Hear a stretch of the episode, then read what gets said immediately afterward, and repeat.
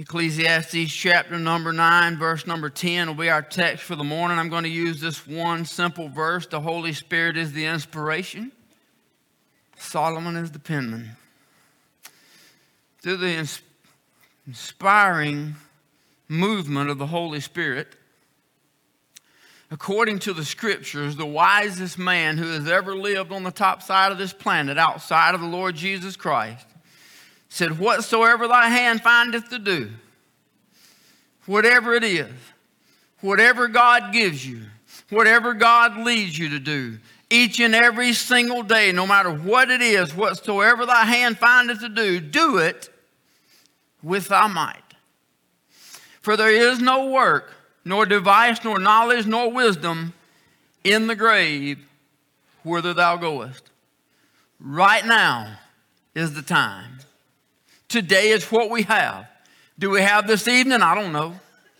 Do we have tomorrow? I don't know. Do we have next year? I don't know. The vote may be in vain. Jesus may come, be coming back before then either way. I, I don't know. Here's what I do know. When the trumpet sounds and Jesus Christ, King of kings and Lord of lords, steps out onto the portal and calls home his children, I want to be found. I want to be found faithful. I don't want to be found out as the slothful because God has a lot to say about sloth and the lazy. I just want to be found doing what it is that God wants us to do. I want to bring a message this morning. It's entitled Living Life on Purpose. God, thank you so much Thank you for this precious book, God, that you've given us, not just to read, not just to answer all of our questions and touch our heart and change our lives, but this book that we have that we can share with others, God. Lord, that this love story of how you loved us so much that Christ came and made a difference and paid a price. And God, you, you've given your life. You gave your son, Lord Jesus, you gave your life. You did it all for us, Father. Pray you'd help us to live our life pleasing to you. I pray you'd move in this place this morning. I pray your sweet Holy Spirit would do what only you can do. Speak to every heart in this place through one message that each of us might hear what we need to hear on this day. We love you, God. May all we do be pleasing to you. In Jesus' name we pray. Amen. Amen. So let me just go ahead and answer the question for those of you that think, well, I think I've heard that message before. Well, no, you haven't, but you've heard that title before. Um, I, have used this title the third time. I used it in January of 22. I used it again in August of 22, and I'm using it again this morning. I thought about changing it to follow the instructions, but that sounds a little more abrasive. Living life on purpose is a little simpler. It's some good design. So it is the third time that I've used this title, but those were different messages, different passages. we spent four weeks prior to our vacation looking at the book of Nehemiah and the study of Nehemiah, the rebuilding of the walls around Jerusalem. In Jerusalem, there was a work to be done. It wasn't a new work. It's not like it just came about that day. It's not something that just showed up. The walls had been burned down for a century. It's not something that was invisible. It's not something that was out of sight or out of mind. It was something that you could not go anywhere around the city and not see the evidence of it. The walls were burned down. There was a pile of rubble and debris. The, the gates were burned with fire. The houses were destroyed. You, you had things that, that were, were torn down. The reality is the people had gotten used to looking at it. We went, the staff and I went to a training course, a leadership training conference, been, I guess, a couple years ago now, close to it. And, and in that training conference, they called it fish smells. You know, things you get used to smelling and you really don't even know it's there, but let somebody else come around, they're like, whoo, what is that smell? Well, it's the same thing with things that we see. Our, our altar is a perfect example. The carpet is worn thin, there's holes nearly in it. It looks terrible. On the one hand, it's a compliment to the children of God of the, the work that's been done in this altar on your knees before God. And on the one hand, I, I would hate to replace it, but it shows the evidence, not, not just where the Mountain Dew came running down and somebody spilled their Pepsi, but the evidence of tears the evidence where, where people have cried, but, but there are a lot of things that stack up and we leave trash and debris and things around and we become accustomed to them. They're like fish smells, but then a, a visitor comes and, and sees it and they're like, man, some of that stuff needs to be cleaned up. Well, that's kind of what you have at Jerusalem. I mean, the, the destruction is still present. Everything has been torn down. It's not that they like it. It's not like it's beautiful. It's not some, some pleasant memory that they have. It's not anything that is comforting. As a matter of fact, the, the, the Bible calls it a reproach. But yet the people had become accustomed to living that way. All it took to make a difference was for somebody to start a movement.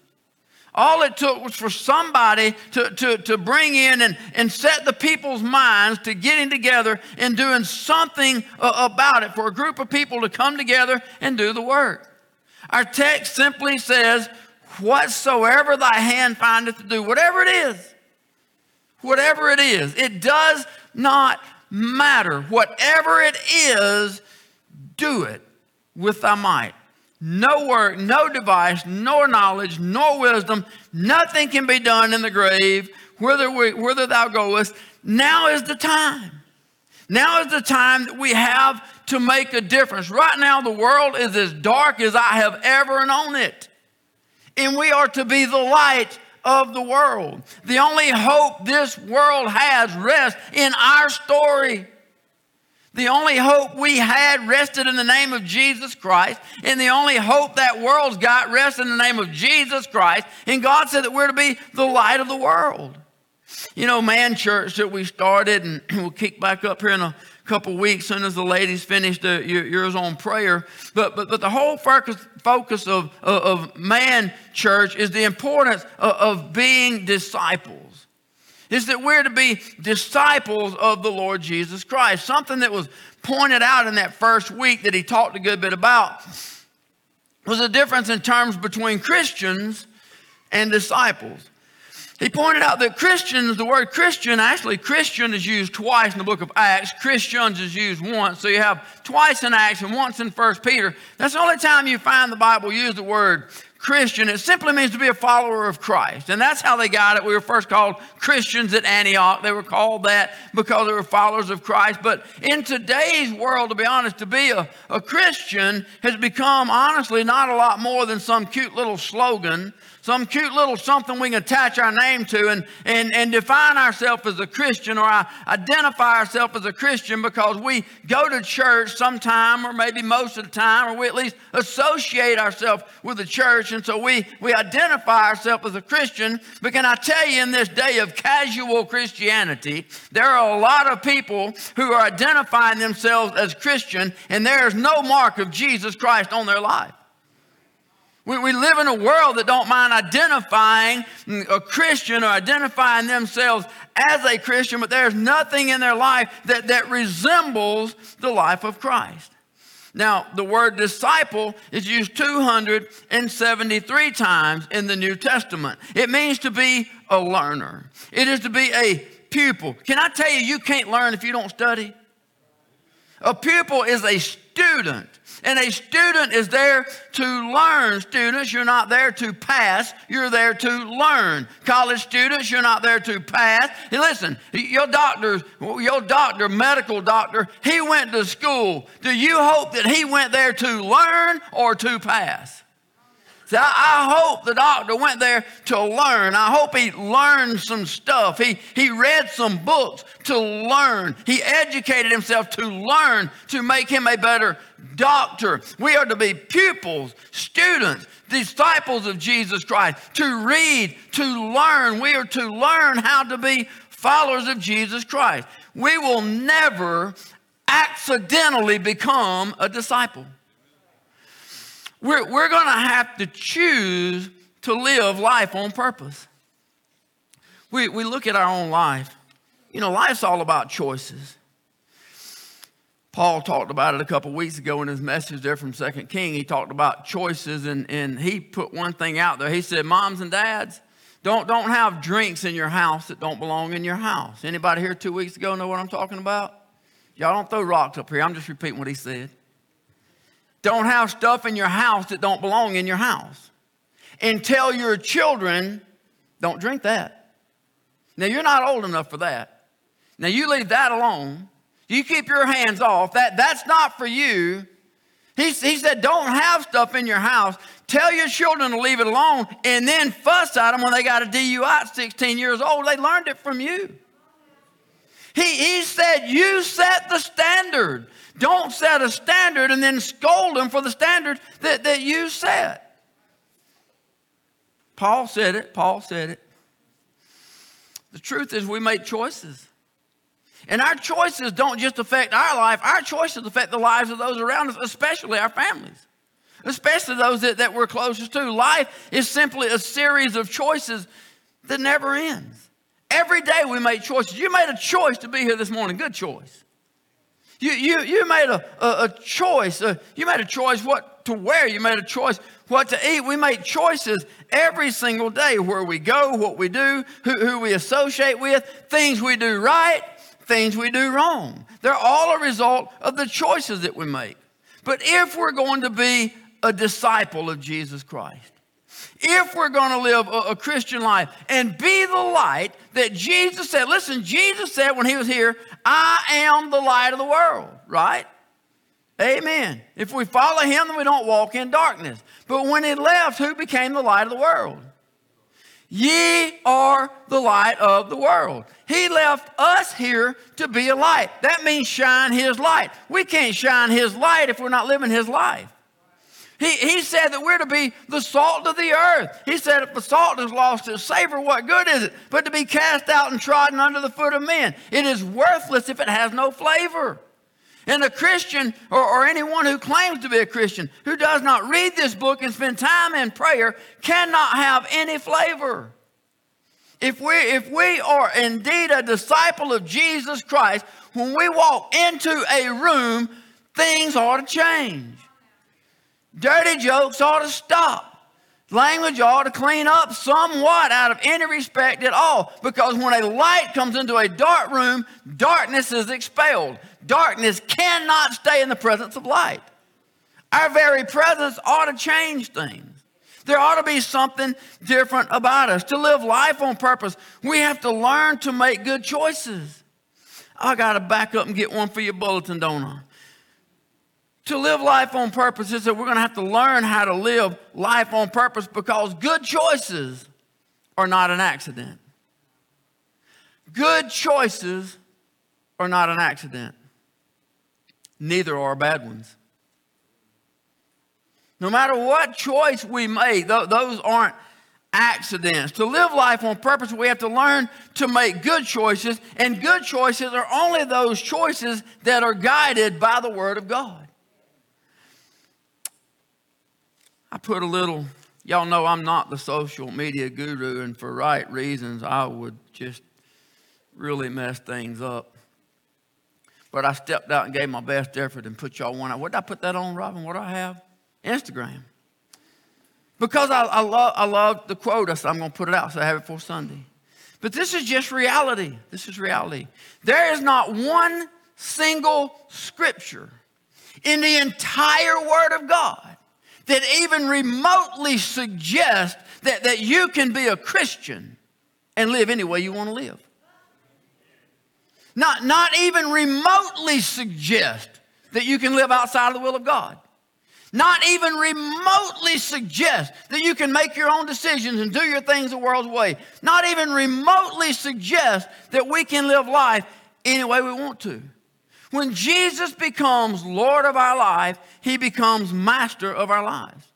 He expects a complete surrender surrender of our will, surrender of the mind, surrender of the heart, surrender of the soul. We're to give everything, and He expects everything that we do to be in accordance with His will. His plan. Here, can, can I tell you, God has a plan for your life? A perfectly devised, perfectly laid out plan for your life. Your life.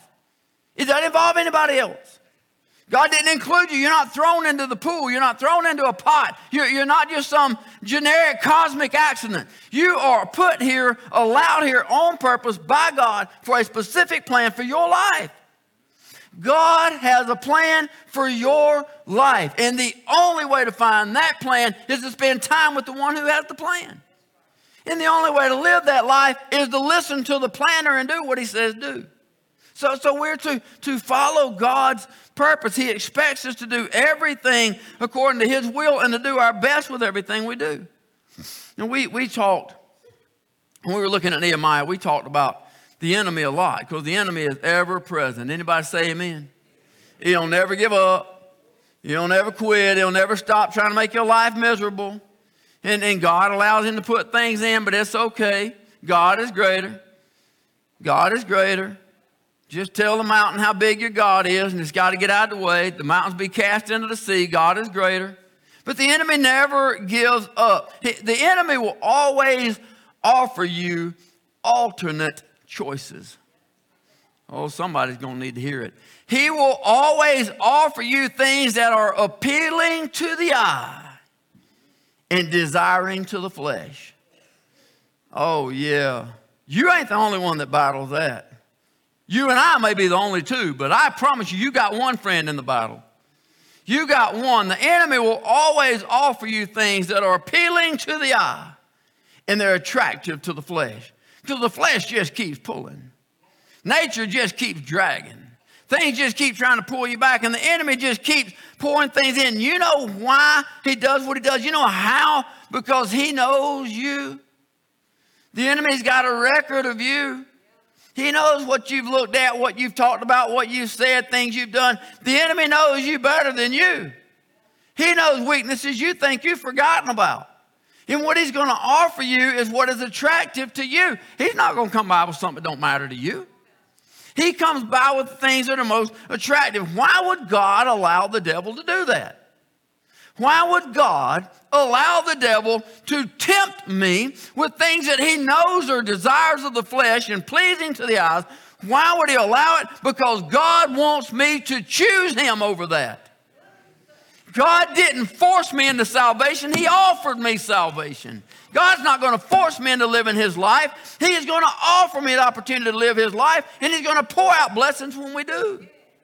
He allows the enemy to bring these things in because God wants us to choose His will over our will, His way over our way, the, the things that He desires over the things of the world. Jesus told us, Matthew chapter 16, he gave us instructions on how to be a disciple. If any man will come after me, let him deny himself, take up his cross, and follow me. Whosoever shall save his life shall lose it. Whosoever loses life for my sake shall find it.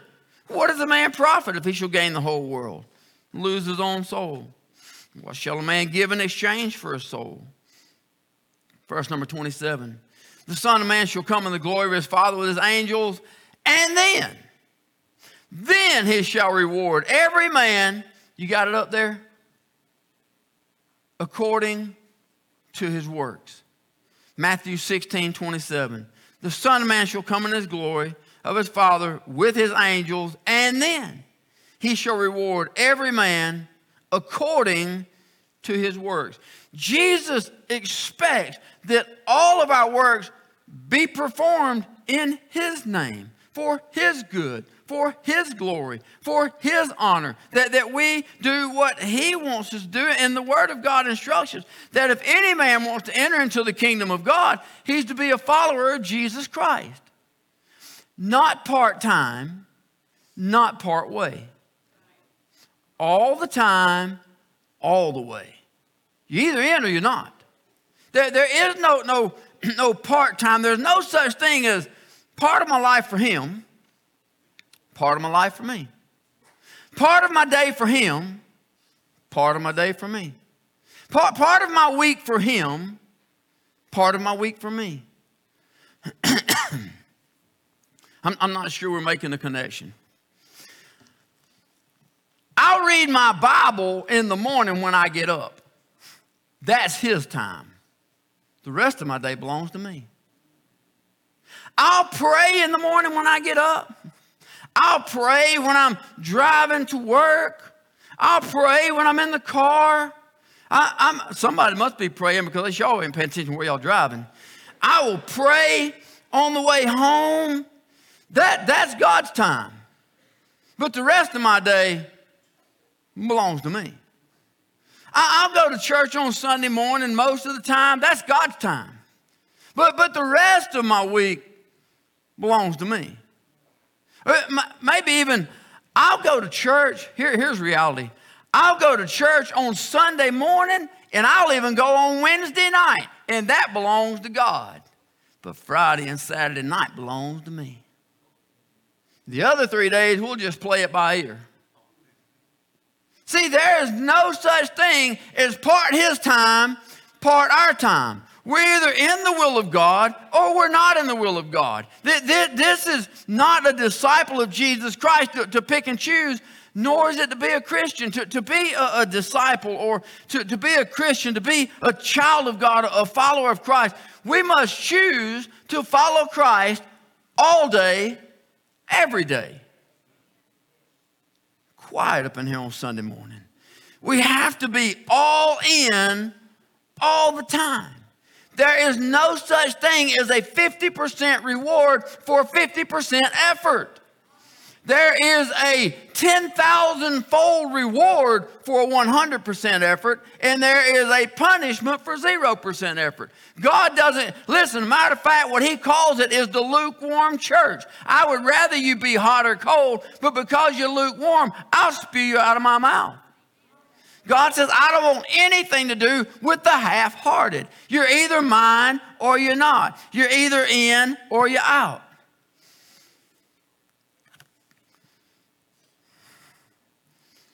Here's your one for your bulletin. I had to put these on there, I forget to give them to you. When you become a follower of Christ, every bridge behind you must be burned. When you become a follower of Jesus Christ, every bridge behind you must be burned with no thought of ever turning back, fully committed, with no retreat possible. What Jesus say? Any man having to put his hand to the plow and look back is not fit for the kingdom of God. There, there can't be a retreat. There can't be a plan B. It's all in for his glory. Billy Graham said, when you've determined that you're renouncing sin, forsaking sin, and yielding all to Christ, you've taken another step towards peace with God. Isaiah chapter 16, God spoke through his prophet uh, Isaiah chapter 1, I'm sorry. Isaiah chapter 1 and verse number 16. God said, Wash you, make you clean, put away the evil doings from before mine eyes. God's talked to you, says, Don't do evil things in front of me. Remember, God can see everything you do. You're getting away with nothing. Just because somebody around you doesn't know what you're doing, God does. And God says, don't try to sneak around. My eyes are ever present. I see everything. I know all things. He says, put away your evil doings from before mine eyes. And then he says this cease to do evil. That's a choice. Cease to do evil. But but the first four words, uh, this, this is, I left this blank in your bulletin. I want you to write this. Chapter 1, verse 17, book of Isaiah. First four words, God says, learn to do well. Learn to do well. See, it's not natural. It doesn't come easy to do well. Listen, somebody pulls out right in front of me with nothing behind me. I got to slam on the brakes you go 150 feet and stop to make a left hand turn for somebody coming a half a mile down the road. It's not my natural instinct for pray to God pour blessings out on your life. It's, it's not my natural instincts for God. You know how much I love them. When you just open the windows of heaven and pour out a pile of concrete and burn them right there where they are. Now that's natural. I, anybody know what I'm talking about? It doesn't come easy. It probably would if it wasn't for us. We're people. And things would probably be easy if it wasn't for people, but we're just all up in each other's business. We're just all up in each other's way. It doesn't come easy. It doesn't come natural to the flesh. So God said, I know that. I get that. That's why I gave you a book to help you so you can learn to do well. That, that, that's what he says in, in the text. Just, just learn. You, you know what? We've all made some mistakes. It's okay. We've all made some bad choices. Anybody say amen? Don't leave me by myself. We've all made some bad choices. It's okay. We can't go back and change them, but it's okay. We don't have to.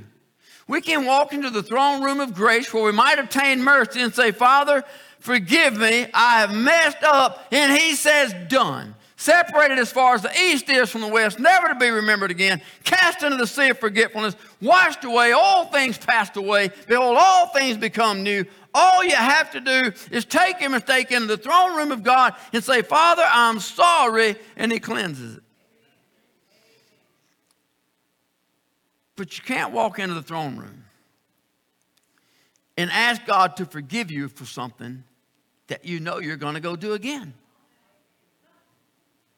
We, we can't walk into the throne room and ask for forgiveness and then make the same mistakes again. We, we are to learn from our mistakes, learn from the things we did wrong, learn from bad choices, learn from wrong decisions, learn to do well. Now, God said, learn. So, so you know, sometimes failure is part of the learning process. Paul Hutchins says all the time failure is an option. It's a quite viable option. I wish it didn't come around so often. But, but we are to learn through our failures. We can't stay down and we can't keep repeating the failures. We have to learn to overcome failures. How do you learn? Through the scriptures. How, how can we learn to do well? Well, to reuse a couple of quotes that I have used before, Donald Whitney is a teacher on developing disciples. He says, No spiritual discipline is more important than the intake of God's word. That's called reading the Bible. No, no, no spiritual discipline is more important than the intake of God's word. Nothing can substitute it. There is simply no healthy Christian life apart from a steady diet of God's Word. Listen, if you're doing great daily devotions, God bless you. Thank you. They're helping you. If you got some women's devotion for men, men, men, women or men's devotions for men, and you, you got co-ed devotions, it don't matter. You got Dr. Charles Stanley, Adrian Rogers, you got the Billy Graham Daily, you got Zig Ziglar. Praise God for all of it. But those are additions too. Nothing replaces this book. Nothing replace. Yeah, you, with the devotions are easy to read. So is the book. You just got to talk to the author. I don't understand it. Talk to the author. And if you don't understand it, he ain't ready for you to right now. You ain't ready for it. It's okay. Keep on reading. But, but there is no, he, he says, there is no substitute for this book. Pastor George Muller said it like this. He says, the vigor of our spiritual lives will be in exact proportion to the place held by the Bible in our life and thoughts. Is the Bible our number one tool in decision making? I know I'm meddling right now. It's okay. I'm meddling in my own too. It's okay. Most of the time, the Bible and prayer becomes our last solution when we can't come up with the answer. We done tried everything else. We done tried fixing it ourselves. We, we've been down every avenue. We traveled every dirt road, hit every pothole, ended up in the dark. Now, you know what? Maybe I ought to try praying. No, you should have done that to start with. We, we, we ought to seek God's word to, to, to start with but because the, the vigor of our spiritual lives will be in exact proportion to the place held by the Bible in our life and thoughts. To, to learn how to do good, we must have an intake of the knowledge of good. An intake what was that movie? Input. You remember the little robot dude? Input, need more input. What was that? Huh? Short circuit, is that what it was? Anybody know what I'm talking about? Input. Oh, Joker shuffled through that book. Don't you wish you could be like him? Beep! And have it all in there? I read it over and over and over. I'm like, what did I just read? But it's okay. Keep reading it. What, what we need is, is more input. To, well, I got, I keep, I'm I'm gonna wind up leaving one out of your bulletin. To learn to do good, we must have an intake of the knowledge of good, and that is the reading of God's Word. To sustain what we've learned, we must have a communication with the author. There is simply no successful Christian life outside of prayer. There has to be reading the Bible, there has to be prayer. Tim Kerr says the hardest thing about prayer is the small gap between thinking about praying and actually praying. Anybody understand that? Anybody know what that's talking about? That's like he took that right out of my book. The, the hardest, the hardest, Tim, where you at? Come on up, brother, if you don't mind. Come on up here to the piano. The hardest thing about prayer is the small gap between thinking about praying and actually praying. The hardest part is to just start praying. So just start. You know, every, every one of us, every one of us, in here, live stream, wherever, every, every one of us, we, we face three facts about life. And, and they, they all depend on choices. For every one of us, saved or lost, saved yesterday, saved this morning, saved 40 years ago, is, is all the same. We all have a past filled with sin. We all have a past filled with sin. Number two, the present is determined by the choices we've made. We are where we are right now as a result of the choices that we've made to get us here. Good or bad, right or wrong, no matter what's going on in our life, everything is a result of the choices that got us to here. But number three, the future is determined by the choices we make today. If we want to live a better life, all we have to do is learn how to make better choices. It's not as complicated as we make it. The only way to make better choices is to have a better intake of information. The only way to make better choices is to have a better instructor guiding each choice, a, better conversation. Read the Bible. That is input, that is intake. Spend time with God through the Holy Spirit. That, that is communication. So, if we want to be a better person, a better Christian, a better disciple, whatever tag we want to put right there, if we want to be a better follower of Christ, all we have to do is make better choices. We have to choose to live life on purpose. We don't accidentally choose anything. Everything we do is purposed by the heart. It comes from choices. So we must choose to read this book every day. And, and, we must choose to pray. And we must choose to let God guide every decision that we make. So if we're, if we're putting good information in, and, and we're communicating with, with the author of the book, the, the Savior of our souls, the Redeemer of our lives, the Creator of all things, the one that owns the cattle of a thousand hills, the one that has all answers, all solutions, everything that we need. If we're reading His book and we are communicating with Him, then He's the one giving the instructions. All we have to do is follow the instructions. See when I started to change the title? That's all we have to do. Follow the instructions. It's not that hard unless you're a knucklehead like me that opens a book and the instructions are always on top of everything you open, and the first thing you do is go, and you start unpacking stuff. And you start putting together. And then when you're almost done and you got three or four pieces left, and you're like, I can't figure out where they go, and you've wasted an hour and a half, you finally go, all right, dadgummit. Anybody make you mad, go back and pick the instructions, instructions out of trash? Where is that piece at?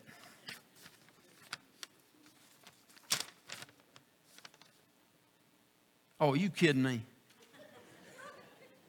That's like the second piece I was supposed to put on. And this thing ain't gonna work unless I take it all back apart and do it. Most of the messes that we've gotten into in our life, most of the junk, most of the garbage, most of the mistakes, most of the things we've done would have been easily solved if we'd have just read the instruction and followed it. We didn't follow the instruction and we found ourselves in this mess. And now we got to go back through all this to get back. And, and you're never going to heal some of the mistakes that you made. You're never going to mend some of the broken hearts that you broke. And all we had to do See, it's really not that hard. Unless you're a knucklehead like me that throws the instructions away to start with.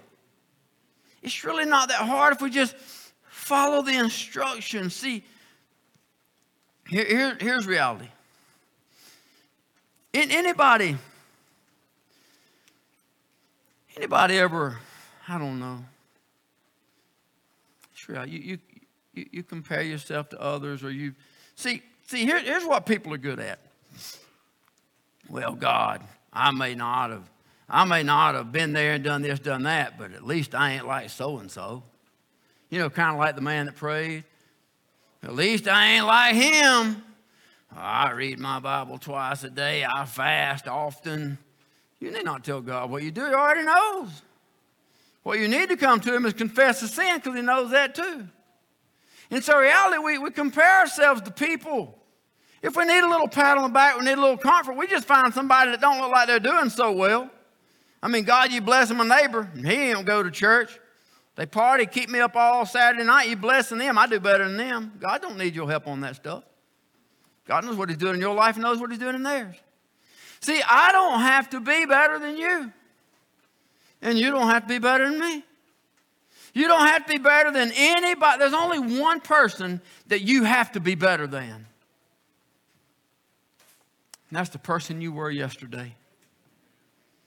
See, I don't have to, to, to be closer to God and to walk closer with God. The only person I have to be better than is the person I was yesterday. And if I do that each day, even in micro measurements, I'm getting closer to God each day. And there's only two ways I'm going to do that. One, two. Read, pray. That's our answer. That's our solution. Jesus, Jesus said we'd be a light. We can't be a light if we're not spending time in the light, if we're not, if we're not getting our batteries charged. You know, it don't matter what your best rechargeable Q beam is. If you don't charge it up, it's not going to be much good for long, is it? Everything has to come back to the source. Everything has to be plugged in. Everything has to charge. And this, this is the charger. This is the thing that keeps our light shining bright. I, have asked, I've asked Tim to lead us in a song. I want to ask you guys to stand. This song simply says, I have decided to follow Jesus. No turning back.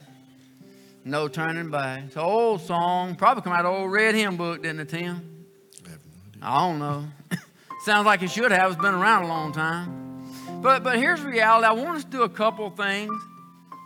One, I want us to debate that. I have decided to follow Jesus. I mean, in reality, have we? That, that is evidenced by the choices that we make. It really is. We can see whether or not we've truly decided that by how we make choices, how we live our life. So, so I want us to pray and, and ask God to help us not just sing that, but live that. Help, help us be followers. Anybody need help besides me? I need help. I need help to, to be the kind of person Jesus wants me to be and to live the kind of life. But I, I, I want us to, to pray for something else. Psalms chapter 122, the first verse, the first verse says, I was glad when they said unto me, Let us go into the house of the Lord. That was Old Testament temple. Somebody tell me, what is the New Testament temple? We, we are the New Testament temple. I don't want I don't want to create a dirty temple for my Lord to live in. I want to surrender the temple and let the Holy Spirit come in and clean the temple out so that it be pure and holy. But I, I, want us to do one more, and I don't want us to do it because it promises a blessing to us, although it does. I want us to do it because it promises a blessing to them.